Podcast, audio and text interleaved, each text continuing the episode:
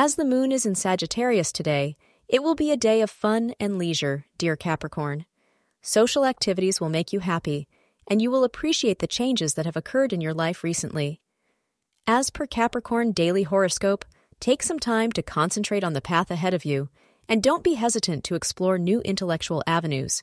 Take into account all of your different hobbies and appreciate them.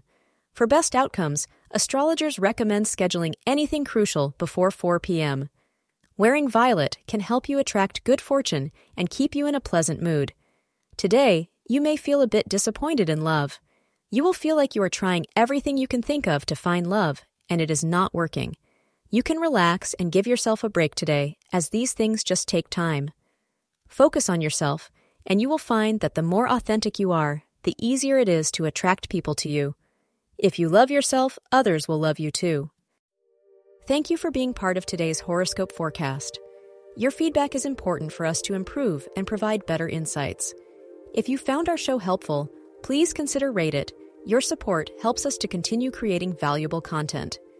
Thank you for being here and see you tomorrow.